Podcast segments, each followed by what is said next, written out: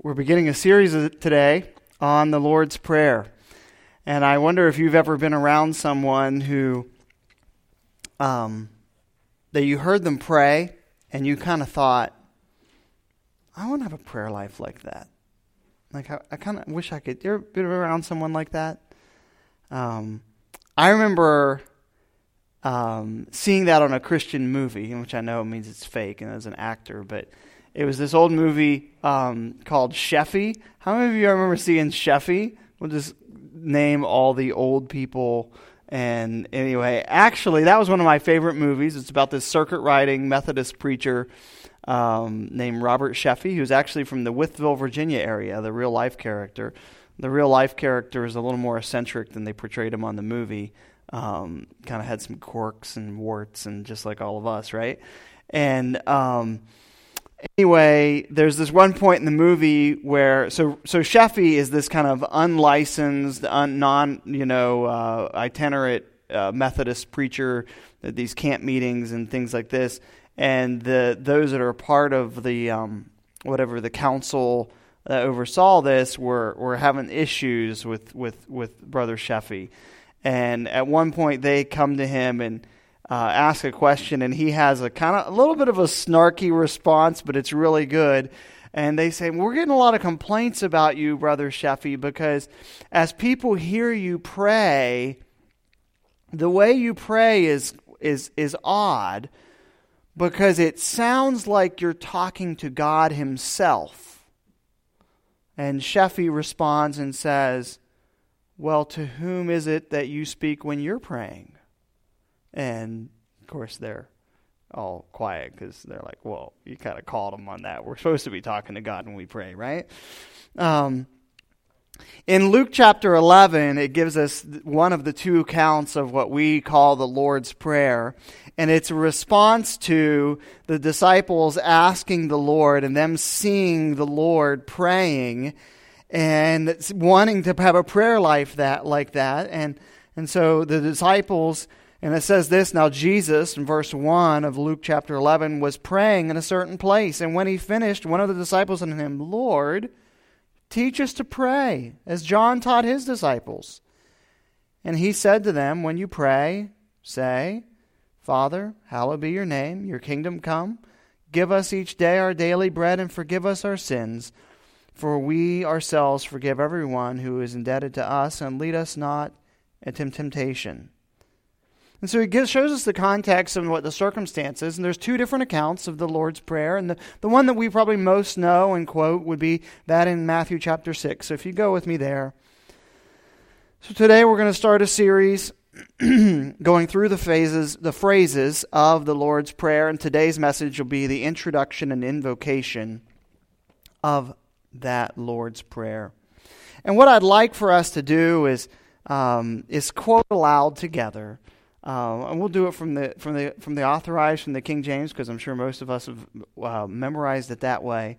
But let's just quote the Lord's Prayer together, and we'll put it on the screen here uh, to give you a little cheat. Okay, um, here we go. Let's say this together.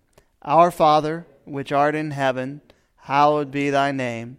Thy kingdom come. Thy will be done on earth as it is in heaven. Give us this day our daily bread and forgive us our trespasses, as we forgive those who trespass against us. And lead us not into temptation, but deliver us from evil. For thine is the kingdom, and the power, and the glory forever. Amen. Now let's pause and ask God to help us as we look at that. Father, would you help us? Thank you for your presence, for your promise. And Lord, I ask that you use this now to grow us in our relationship with our Father and draw those that are, do not have a relationship with our Father into the family. We pray this in His name. Amen. Well, so our outline is pretty simple today. What we're going to do is we'll talk about the introduction of the Lord's Prayer and then the invocation of the Lord's Prayer. And in the introduction, we'll see the importance of prayer. We'll briefly look at the structure of the prayer. We'll see the purpose of the prayer. And then we'll look in, at the invocation of the two words, our and Father. Um, the Lord's Prayer is so important to us, and it, it gives us a lot to learn. And uh, Andrew Murray said of this, he said, In condescension to our weakness, our Heavenly Father has given us the very words we're to take with us as we draw near to our Father. We have in them a form of prayer in which their which their breath, the freshness and fullness of eternal life, so simple that a child can lisp it, and so divinely rich that it comprehends all that God can give. And so basically, the Lord's Prayer is this teaching tool that God gave us so that, that, it, that children can quote it, but also it gives us so much to think of. Um, I want to put a quote up by um, uh, Al Mohler. He said this that the Lord's Prayer takes less than 20 seconds to read aloud, but it takes a lifetime to learn. I mean, that I mean, you can just quote it in 20 seconds probably, but it takes a lifetime long to learn. And most Christians, myself included, we often just rush through it and never really stop and think about what it's actually teaching. I mean, this is kind of a revolutionary prayer. It's revolutionary to our prayer lives, and it's revolutionary in the sense that it's actually getting a bunch of people on this earth to ask God to bring a different kingdom to this earth. That's the, that's the language of revolution, right? I mean, that's like a bunch of patriots in New England saying, We don't want the king we have right now. We want a different form of government. Let's start a revolution. We're, we're literally praying, Your kingdom come, Your will be done on earth as it is in heaven. This is revolutionary type praying. And so I'm going to just propose the idea today that the Lord's Prayer teaches us how to pray and what to pray. It teaches us what prayer is and what prayer is not. And so the first thing I want to point out this morning is the importance of prayer and that prayer is something that is inherently human. Um, you can study world religions, and as we, if we look at world religions, uh, maybe you took a class in college or something like that, a survey of world religions, and um, you would see that most most of the major religion religious groups in the world have some type of thing of prayerish type thing. Um, Islam, they would, you know, at, at the call, they would kneel towards the direction of Mecca with their heads at the floor and go through their prayers so many times a day. In Judaism, they would uh, use repetitive prayers through a formal liturgy and and they would even, you know, uh, the extreme of that would be those taking those prayers and, and, and finding holy sites. Maybe you look, seeing pictures of the wa- the uh, Wailing Wall, the Western Wall, this is the retaining wall of Herod's temple that's still there, and they'll take and put little their prayers in the little cracks in the in the wall. Um, Buddhism even has something. It's kind of this, uh, you know, mental tranquility and getting to that state of thing like that. And then and then even there's different in, in Christian circles throughout the history throughout the ages. There's different forms. And kind of during the Middle Ages, there was this um, in monasteries this monasticism and the emphasis on Mary and intercession of Mary to Mary. So you came up with in the in the Christian tradition things like uh, using beads or a rosary or having a formula of prayers. You know, like a Hail Mary. Um, but all that to say that it's part of the human condition that in whatever type of religious form, some type of praying happens, which means it's kind of just part of um, wanting to have a connection with with the Almighty is part of that. So I'm just going to give a couple definitions that um, that prayer is this ongoing communication between Christians and God. Just that's the basic communication with between Christians and God or worshipful communication with God. That's you could kind of call prayer as that. Um, there is um, some more specific historic definitions. Um, uh, if you were to take the Westminster Catechism, or the here's uh, here's a I have a little copy here, uh, the shorter Catechism. Uh, question 98 says this: What is prayer? And the response is, prayer is an offering up of our desires to God for things agreeable to his will in the name of Christ, with confession of sins and thankful acknowledgement of his mercies. It's a pretty good definition. Prayer is something you see is important in the Bible. You see Jesus modeling the importance of prayer. Um, there's at least 25 times in the New Testament you see Jesus going to pray or praying. Um, you see this in the early church. It's really important to the early church. You see them, I mean, at, right after Pentecost, and it says they continued steadfastly in the apostles' doctrine and prayer.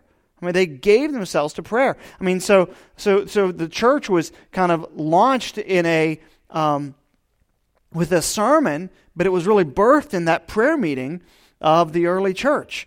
And we looked, talked about that a little bit um, uh, when we were going through the book of Acts.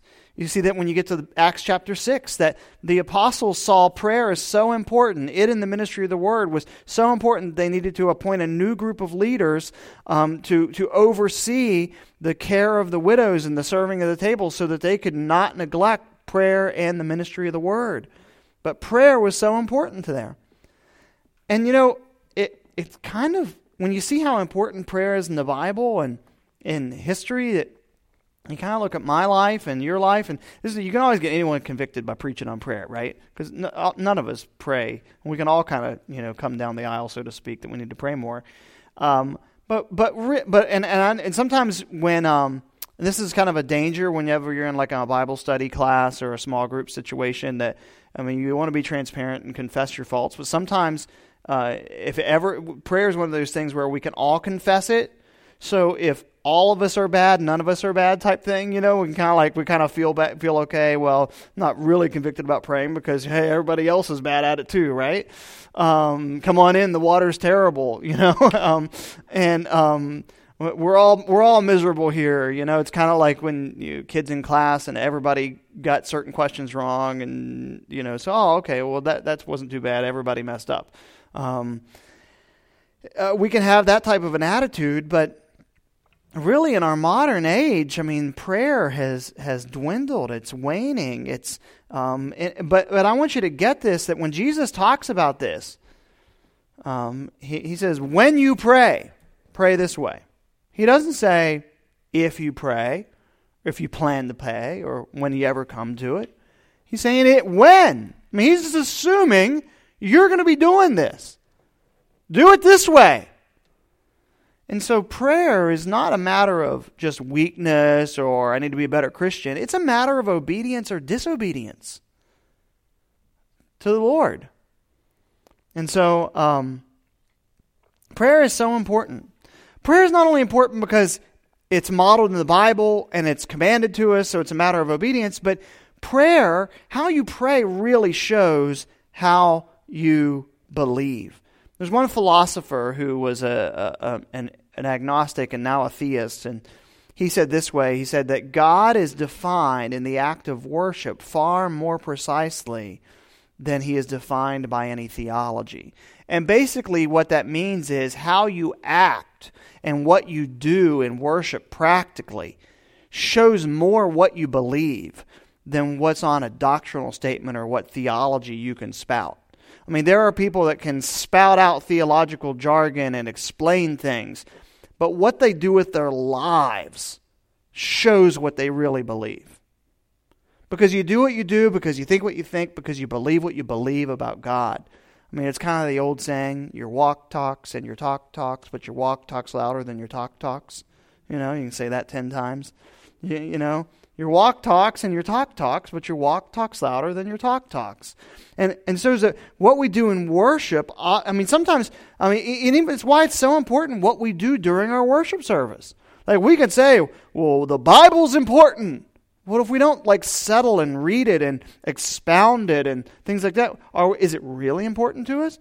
Prayer is important to us. But if we don't like well, man, we got to hurry up and not have a lot of prayers in our service because we got to. That'll mess up the transition and make people feel awkward, right? Um, you know, what are we really showing that we believe? And so, uh, your theology is shown in this.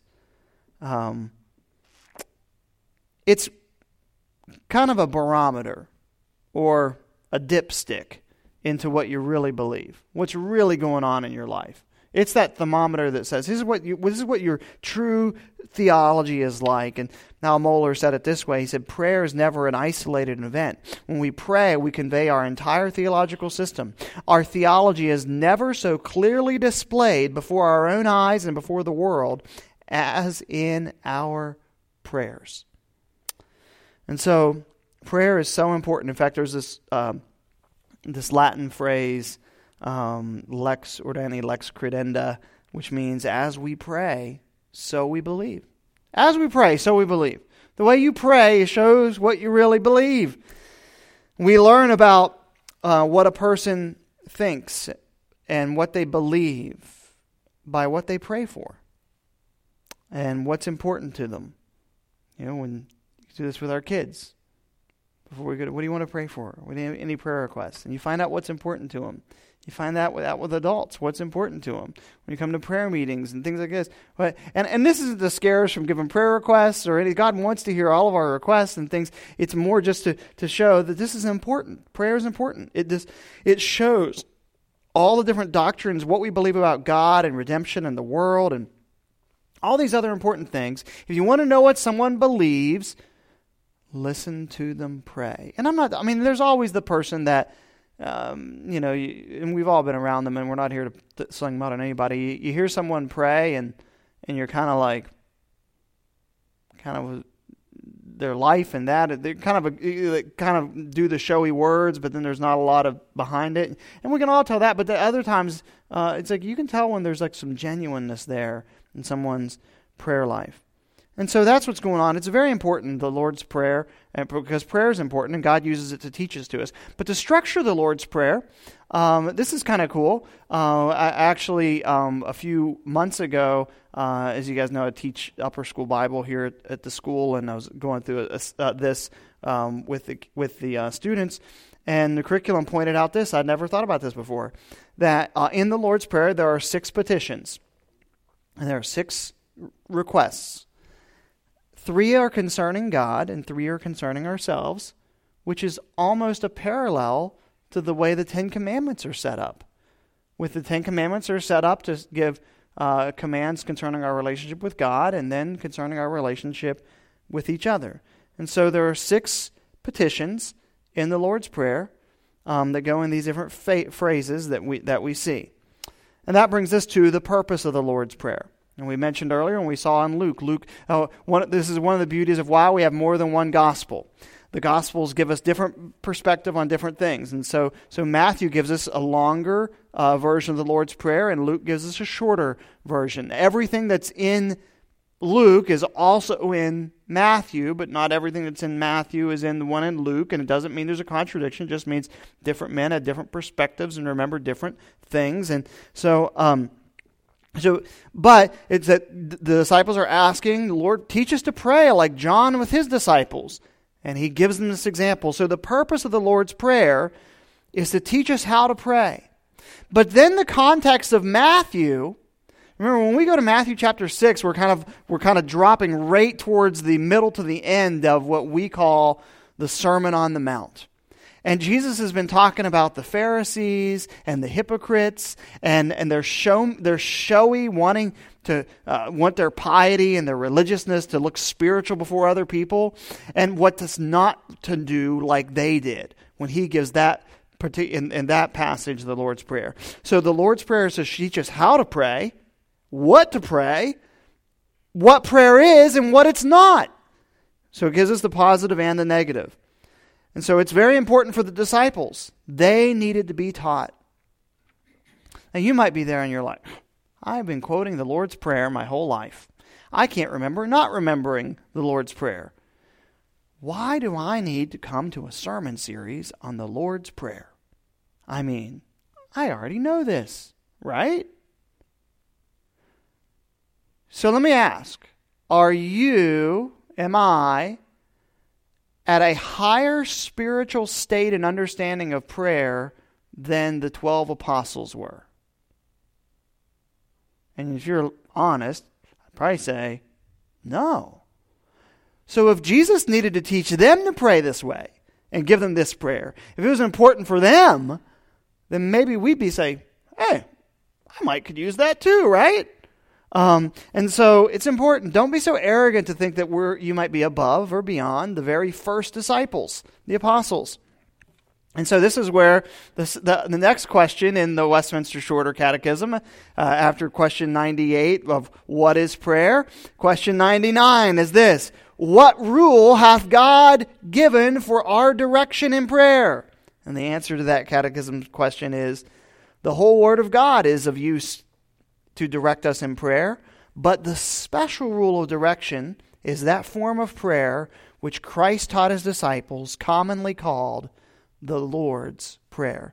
So all of the Bible directs us in how to pray, but there's that special lesson for us uh, of how to pray that Jesus taught his disciples in the Lord's Prayer. Um, at the beginning of the Reformation, uh, Luther, who's known for a lot of things, we also forget we often forget that these guys are guys. You know, they still eat and drink and things like this, and uh, also have to get their hair cut, right? So there's this kind of cool story about how Luther was going to his barber, and um, his barber asks him to, about prayer, and um, there's this this writing where um, Luther is a, a simple way to pray for Master Peter the barber, and so he says to the barber, "So as a diligent and good barber." You must keep your thoughts, senses, and eyes precisely on the hair and the scissors or razor, and not forget where you trimmed or shaved for. If you want to talk a lot or become distracted thinking about something else, you might well cut someone's nose or mouth or even his throat. And basically, what he's saying is hey, if you're going to be a good barber, you got to pay attention to what you're doing and not be, you know, shooting the breeze while you have a straight razor on some guy's throat, right? Um, and I have fond memories when I was a little boy, my grandpa taking me to barber shops and then all the guys kind of sitting around talking. And I think I've heard ladies do that when they get their hair done too. And, but you don't want to get distracted. Why don't you want to focus? So, so here's the, God gives us in the Lord's Prayer, uh, teaches us how to pray, what to pray. So, hey, here's a good way. Focus on this. Uh, focus in on your prayer because we all get distracted. And so, so before teaching us how and what to pray, Jesus shows us a lot in this passage in Matthew of what prayer is not. Um, and this is where I want you to focus on. I want to focus on the context of Matthew chapter six. And so this is in the Lord's in the sermon on Lord's sermon on the mount. And so um, in Matthew chapter five, Jesus speaks and gives a lot of these uh, characteristics of what followers of Him are going to be like, and we call them the be attitudes, the beatitudes. And then He gives um, he talked about the influence that followers of Jesus should have on those around him. And some people call those the similitudes. The Beatitudes, the similitudes, and one of the ones is that you're to be salt of the earth, the light of the world. You're supposed to be like a city set on a hill. There's things that we're supposed to be like to have influence on the world around us. And then put this together, and this is the Sermon on the Mount. So Jesus discussed a few, a couple different areas that tend to reveal our loyalties. The first way we show where our real loyalties are is in our religious practices. And that's where you see in the first 18 verses of um, uh, Matthew chapter 6 of what we do with prayer and fasting, and then with what we do with wealth. Um, how, what we do with almsgiving, and you can see that today. You show your you show your real loyalties by your religious practices and your use of wealth. And so, in treating these things, giving, prayer, and fasting, what Jesus is mainly pointing out is that they shouldn't be done in a hypocritical way, that they need to be done in a genuine way. He's not saying not to do them, he's saying just don't do them in a hypocritical way. So he gives a good bit of time criticizing these guys called the Pharisees because they kept doing this stuff, not because of what they were doing, but because they were just empty. They were, they, they were being um, so repetitive in what they were saying. And um, so he would say uh, in verse 1 of chapter 6 Beware practicing your righteousness before other people in order to be seen by them. For then you will have no reward from your Father who's in heaven. Thus, when you are when you give to the needy, sound no trumpet before you, as the hypocrites do in the synagogues or in the streets, that they may be praised by others. Truly, I say to you, they have received their reward. But when you give to the needy, do not let your left hand know what your right hand is doing so that your giving may be in secret, and your Father who sees in secret will reward you. And when you pray, you must not be like the hypocrites, for they love to stand and pray in the synagogues and at the street corners, that they may be seen by others. Truly I say to you, they've received their reward. But when you pray, go into your room and shut the door and pray to your Father who's in secret, and your Father who sees in secret will reward you. And when you pray, do not heap up empty phrases as the Gentiles do, for they think that they will be heard for their many words. Do not be like them, for your Father knows that you have need of before you ask Him. Pray then like this. And then he gives those classic that classic expression of the Lord's Prayer. And so he's criticizing them. And what he's really trying to show is that the beginning of God's kingdom is going to transform our values. It's going to change the way we practice religion and the way we pray and our giving. And so there's two verses that I think are key to understanding this. And the one is in chapter 5. So if you go back to chapter 5 and verse 20, it says this For I tell you that unless your righteousness exceeds that of the tri- scribes and Pharisees, you will never enter into the kingdom of heaven. That your righteousness needs to be perfect like God. only 100% test scores pass. Um, and then the next one is in chapter 6, verse 1. It says, Beware of practicing your righteousness before other people. And so, with these two, he's warning against the public and that ostentatious display of piety. And we all know what that looks like. We've all felt that temptation in our own souls kind of put on the dog a little bit. Um, make it look like you're a little more spiritual than you really are. Christians feel this pressure to fall into this trap. And we want to impress others with our whether that be with our prayers or giving or dress or whatever it is. I mean, we could go down the line of what this looks like. And it's really a, a you know, we, we, we want to see other people's failures you know? But we kind of all want to hide behind a wall of our own failures, you know? There's and there's a, and then somewhat that's good because it's a true sense of shame in working that we realize that we know deep down that we're we're not worthy and that we're unrighteous. Um, but it's also uh, what what what we but the gospel breaks that down that we're like I can say that I'm messed up. And I can say that my righteousness is only Christ's righteousness. I have a righteousness outside of myself. But, but we kind of like to have that piety, right? Uh, that make ourselves look better. We, we like to have that wall built up, you know, whether that be a wall of makeup or a suit or an attitude or uh, tattered jeans or a cool hip look or whatever it might be. Or uh, um, we have that wall. In, in, a sense, we're kind of, for, for lack of better, we're all kind of spiritual pe- peeping toms. You know, we we like to like see the problems in other people's lives while hiding our own, right? We don't want that transparency there. Um, and we want to be like, oh, did you see, um, you know, that that family? Did you see their kids? Did you see what they? Would you see what she wore to church? Did you see what he put on? I bet he thinks he's all that because he put a jacket on today. I bet he thinks he's really spiritual because he wore nice jeans. I bet he. I bet they. She thinks she's the greatest mom in the world because her kid doesn't scream like the pastor's kids do, or what you know, or whatever it is. You know, we kind of have that. You know, um, and we could tell all tell the stories of the fights in the car and then the smiles as soon as you get into the church parking lot because there's that force field around churches that, that, that, that stop fights in the car, right? And I mean, there's all those things that happen, right? And so, um,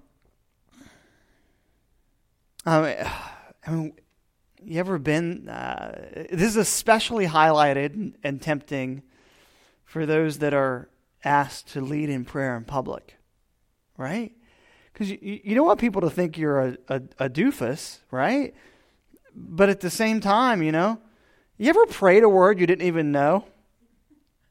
You know?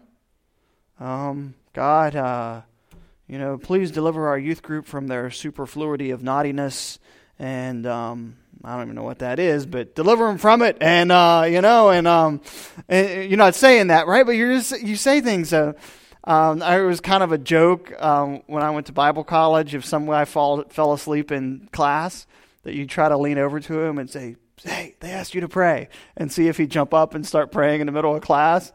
Um, uh, you know, there, have you ever? Um, I've been there where I went somewhere to um, maybe visit, um, or and they knew you're like a, a, a, preacher of some sorts, and and I and I and I'll confess, I sometimes have daydreamed while I'm listening to somebody else preach, you know, or I'm doodling or writing, and they kind of close things down. I wasn't really paying attention, and they'll say, "Oh, Jason, would you close this in prayer?" And I'm like, "Um, did he? Did they just say someone's having heart surgery tomorrow? I have no idea."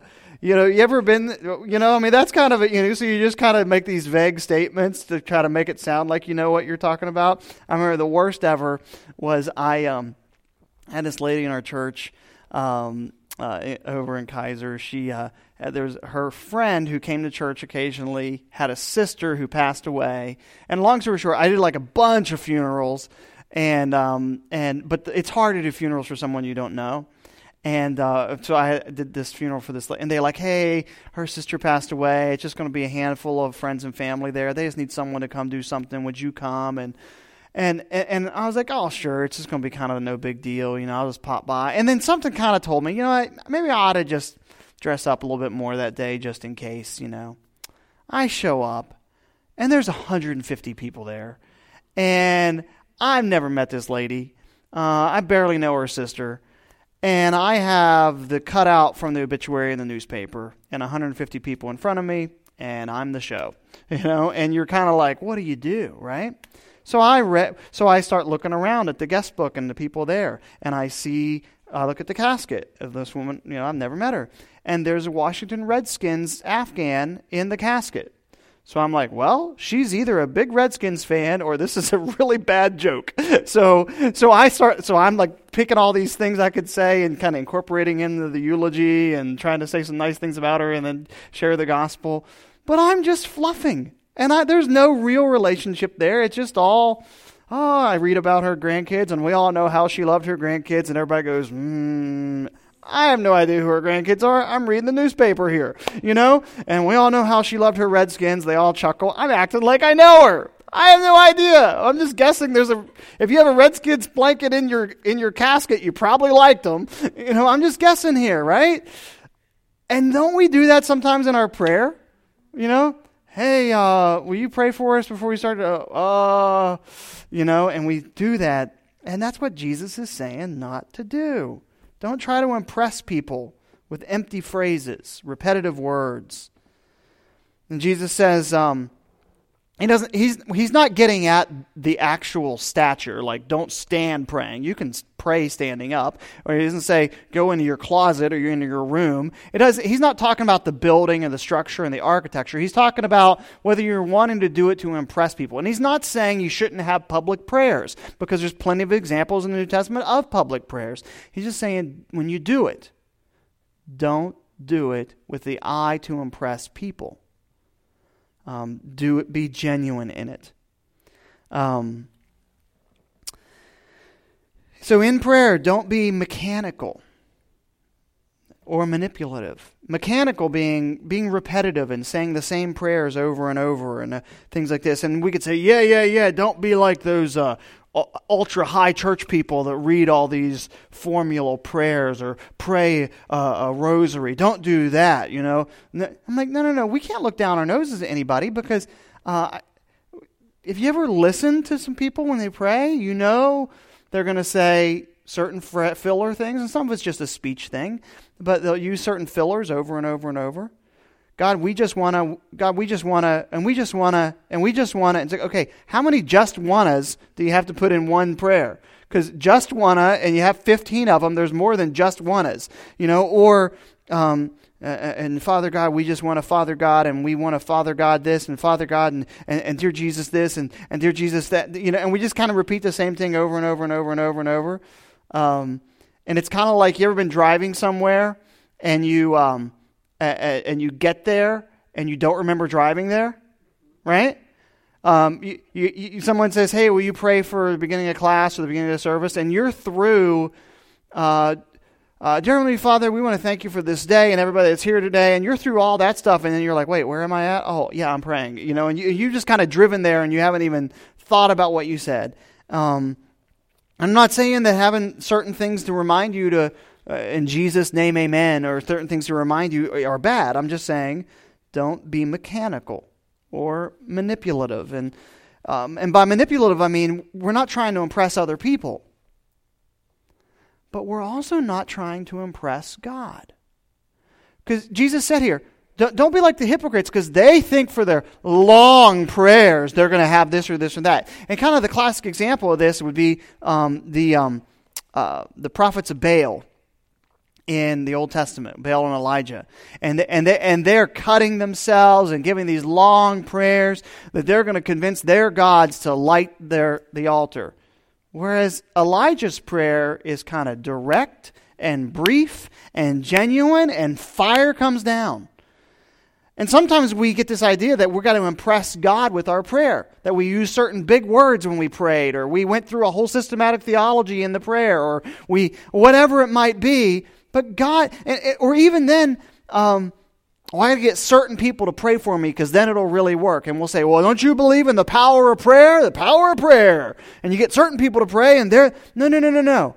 We believe in the God who has power, and therefore we pray to him. But our rabbit, we don't have a rabbit foot or a genie thing that the way we do it, right? And sometimes we can be like that. You know, that we're trying to manipulate God what God this and, and, and God right now before this service end like cause the parking lot to pave itself Lord or something like that. And, and, and you're like what? Or you know we don't we don't try to and, and we don't use our prayers as a time to give God information. Because the passage even said for the heavenly Father knows. He already knows you have certain needs. You're not letting God know anything he doesn't know you're like, well, then why in the world am I even praying if he's sovereign over everything? Because he told you to. And because what if one of the means of his sovereignty is your prayers?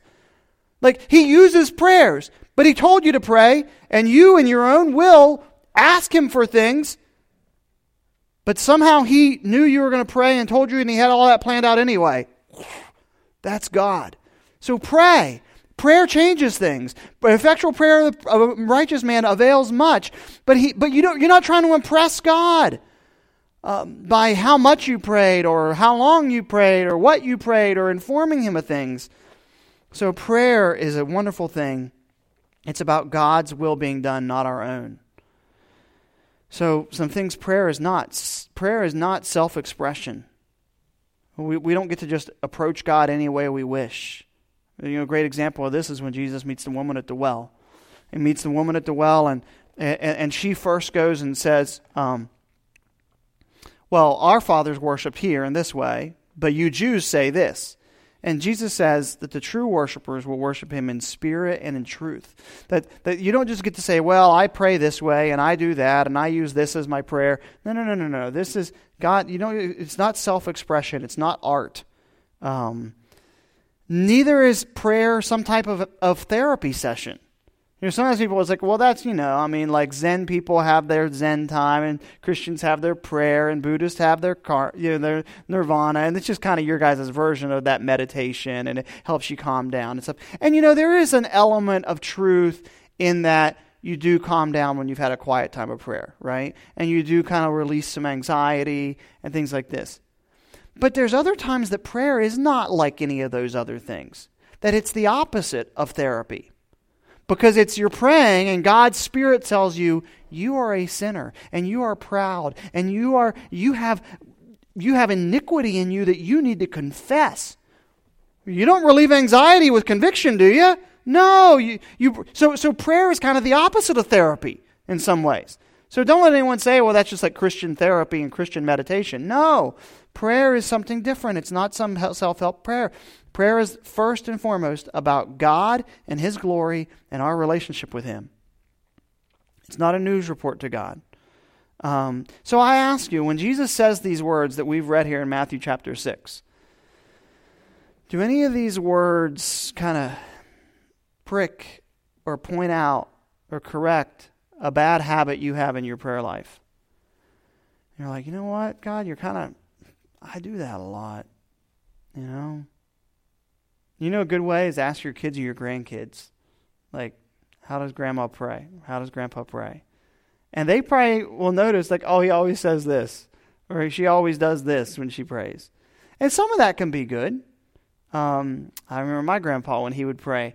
Um, he didn't mean it. He wasn't trying to put on a show, and it was just the way he was brought up in the in the 20s and 30s was he would he would kind of use Elizabethan English a little bit when he prayed, and he kind of always said the word the name Jesus with kind of a you know kind of a Barbour County mountain flair, and I and I kind of still hear that echoing in my ear. He kind of would Jesus, you know, he kind of put like an extra syllable in there, and you know, and I kind of I, I remember hearing my grandpa pray that way.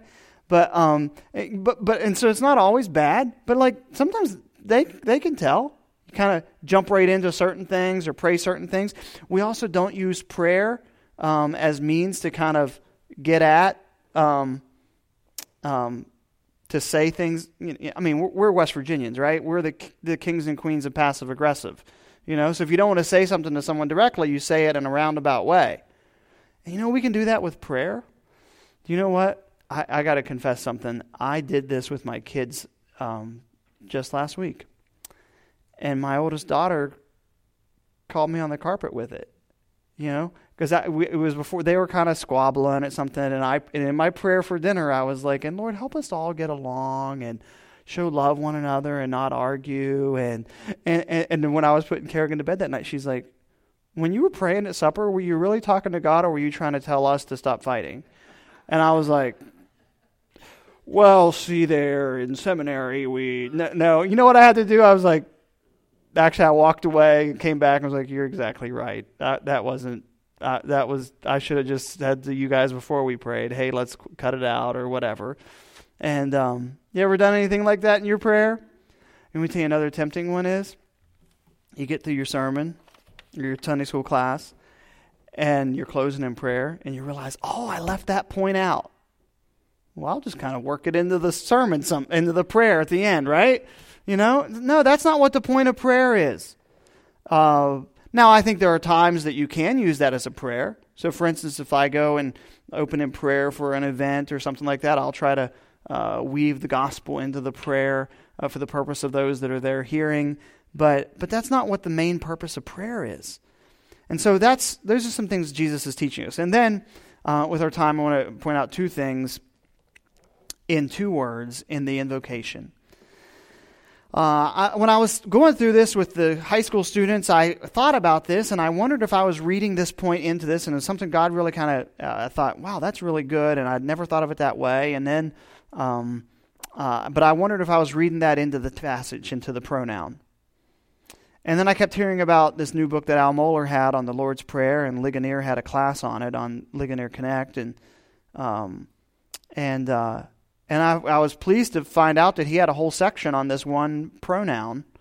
So it, it's always good when someone agrees with you, and especially if that person is Al Mohler.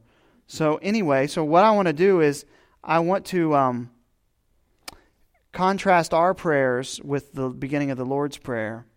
So it starts off with the word our and Father. So I, before that, I asked, do you believe that every word of God is inspired of God? Yeah. Every word, even pronouns? Yeah. And so if you were to look at the, the, the, the, the first person pronouns in the Lord's Prayer, you would see things like our Father, give us our daily bread. Um, things like um, forgive us our debts, lead us, deliver us. You know something about them? They're all plural. There's not one first person singular pronoun in the Lord's Prayer. Most of us, there's this tyranny of the urgent and this selfishness and this individualism that we jump first to our own petitions and the things for us, and Jesus doesn't begin with that. He starts with this call to call upon God, our Father. To call means to invoke. That's where the idea of the invocation, the beginning, the opening prayer comes from. But this is emphasizing the unity of all Christians in Christ, that our Father, that when we come to God, that we're part of the body, we're in a community. You are saved by Christ, but you are saved, when you're saved, you're brought into the body of Christ, the church. We're saved by Christ individually, but we're not saved independently. As we said, there's no such thing as Lone Ranger Christians. So our faith is a personal faith. It's a personal relationship with God, but it's not a private relationship with God.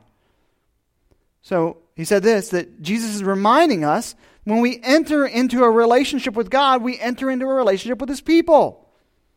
So we can't be disconnected from our identity in the body of Christ when we pray. So, this idea of being a lone wolf Christian or a satellite Christian or a parachurch organiz- uh, organization Christian or some kind of disgruntled Christian that's not connected to the visible body of Christ is not consistent with the, the New Testament or even this beginning simple pronoun of the Lord's Prayer. So, the point is this I'm not, it's not to deny that we have personal needs that we need to take to the Lord in prayer. But the point is that, that when we need to first consider our identity in the body of Christ, that when we come to Christ, it so makes up our identity that it's the beginning part of our invocation and our prayers. To have a, a, a thinking of the group. So, like this past week, we took the, the high school kids down to uh, Beckley for the um, Fine Arts State competition for the school. And um, when I kind of have a rule of thumb is if you're going to go out to eat when you're out of town, you always pick a place that's not in town, right? So I don't. I never go to Muriel's outside of Clarksburg, or Muriel's at Menards outside of Clarksburg. I never go to Muriel's outside of Fairmont. You look for something you don't have, you know. So let's go to Eat'n Park. Nope, we have one of those in town. We're going somewhere else, right? That's my rule of thumb, right? So we have the kids, and we have them. We're in a van, and um, uh, and we're going to go to eat. And you know, if it's just me and my family, we, you know, we have certain th- places we like and certain places we don't like. You throw some high school boys in there, and all of a sudden the, the desires got a lot greasier and a lot bigger portions. And then you and so so we've got moms and we've got the teenage boys and teenage girls. And and uh, so thankfully it was mr carter was driving the van so he got to make the, be the bad guy of which parking lot he pulled into. So there's some people that we want to go to like mexican or um, japanese or chinese. And and then there's people oh i got sick there last year. And then there's you know the teenage girls that want to go to a place where they can get something that looks healthy and not eat much and then go back to the room and pick out on candy because they were eating in front of the boys there you know and then there's the you know and then there, there's all this stuff going on and we end up settling on cheddars because everybody could get a little something right but but when you think in a van it's differently than when you're individually you know, you're thinking of the needs of others. Well, this person's not going to like this, and this person's going to like this, and you know, so let's think of this. And so it's kind of that we're in the van that when you come to the Lord that you kind of have a corporateness that you're thinking, you know what, our Father. That there's it's, it's part of you. You're thinking of others and yourself. And the fact that Jesus emphasizes this from the beginning of the prayer shows this corporate part of our faith. It's not all just individualism. So when you pray, pray recognizing your identity as part of the body of Christ, the church. Pray with a focus and love for the church. And then, secondly, Father. This refers to this special relationship that God is demonstrating his fatherhood he, through adoption, through provision, through faithfulness and care. There's a few passages that point this out, and for sake of time, I have them on the screen. I, want to I'll mention them. There's Ephesians one, uh, four and five. Uh, we'll go ahead and scroll through them. Um, and um, th- this talks about how God has adopted us into his family, even as he chose us in him before the foundation of the world, that we should be holy and blameless before him. He predestined us for adoption to himself, as through Jesus Christ, according to the purpose. And then Galatians 4, verses 4 and 5, it says that but when the fullness of time was come, God sent forth his Son to be born of woman, born under the law, to redeem the, the law, so that me, we might receive the adoption of as sons. And then Romans 8, 14 to 17. For all who are led by the Spirit of God are sons of God. For you did not receive the spirit of slavery to fall back into fear, but you've received the spirit of adoption as sons, by whom we cry, Abba, Father. The Spirit Himself bears witness with our spirit that we are the children of God. And if children, then heirs, heirs of God, and fellow heirs with Christ, provided we suffer with Him in order that we might also be glorified with Him. And then one final one that highlights this is John 1:12. But to all who did receive him, who believed in his name, he gave the right or the power, the ability, the authority to become children of God. So really what when it says our Father, it's, it's making a statement about God that God is this transcendent, almighty being, but He's also immanent. He's near. He's right here. He is a Father. He's not some anonymous deity. He's not some impersonal force. He's not the force. And He's not some higher power, man upstairs. He is our Father. Now, this also needs to be clarified because those of you that remember the last century a little bit, particularly the middle, early to middle part of the last century, and the 50, the fatherhood of God and the universalism movement, the, the universalists, that, that we're all the children of God. And, and there is a certain sense in which um, we are all God's children because God's disposition in, in creation. He's the father of all. But the Bible is very clear that you just read uh, some passages that only those who know Christ as their Savior know God as their Father. There is a sense in which prayer is only for Christians. I'm not saying God doesn't hear any ever a prayer of an unregenerate person, especially the prayer of faith that and the, the, when they would receive Christ. But but but there is a sense in which prayer is only for Christians.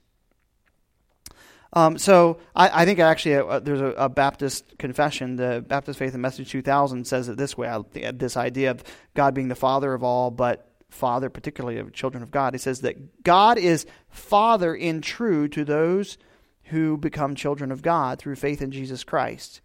He is fatherly in his attitude towards all men. So God's fatherly towards all men, but he is only Father, truly Father, to those that have put their faith and trust in Christ. He is our Father. So God is our Father because of the work on the cross. So we don't have a right to come to God because we're naturally his enemies. We're naturally children of darkness. We're naturally children of Satan. We're naturally his enemies. We're owned by the, the work. The gospel tells you something about your family status. Your redemption has put you in the family, is adopted to say our Father because of adoption. We saw in Ephesians 1 there. Father says something about God's disposition towards us. So get this, those of you that maybe like me, you struggle with whether God likes you or not, um, that the gospel, this relationship shows the disposition God has towards us of that you are his child. Our sonship, our ability to relate to God, come through salvation. I want to put this, I don't often quote Twitter, but this is a Tim Keller tweet. Um, I'm going to put this up here. Um, that the only person who dares wake up a king at 3 a.m. for a glass of water is a child. We have that kind of access. He says you can come boldly before the throne of grace in Hebrews. That if I call you at 3 a.m., and I'm not saying you're kings or whatever, but like, Uh, uh, uh, you're going to be like, why are they calling so? I mean, if you if I called some of you after 9 p.m., you'd be upset, right? Like, like, like, like, but you know what happens?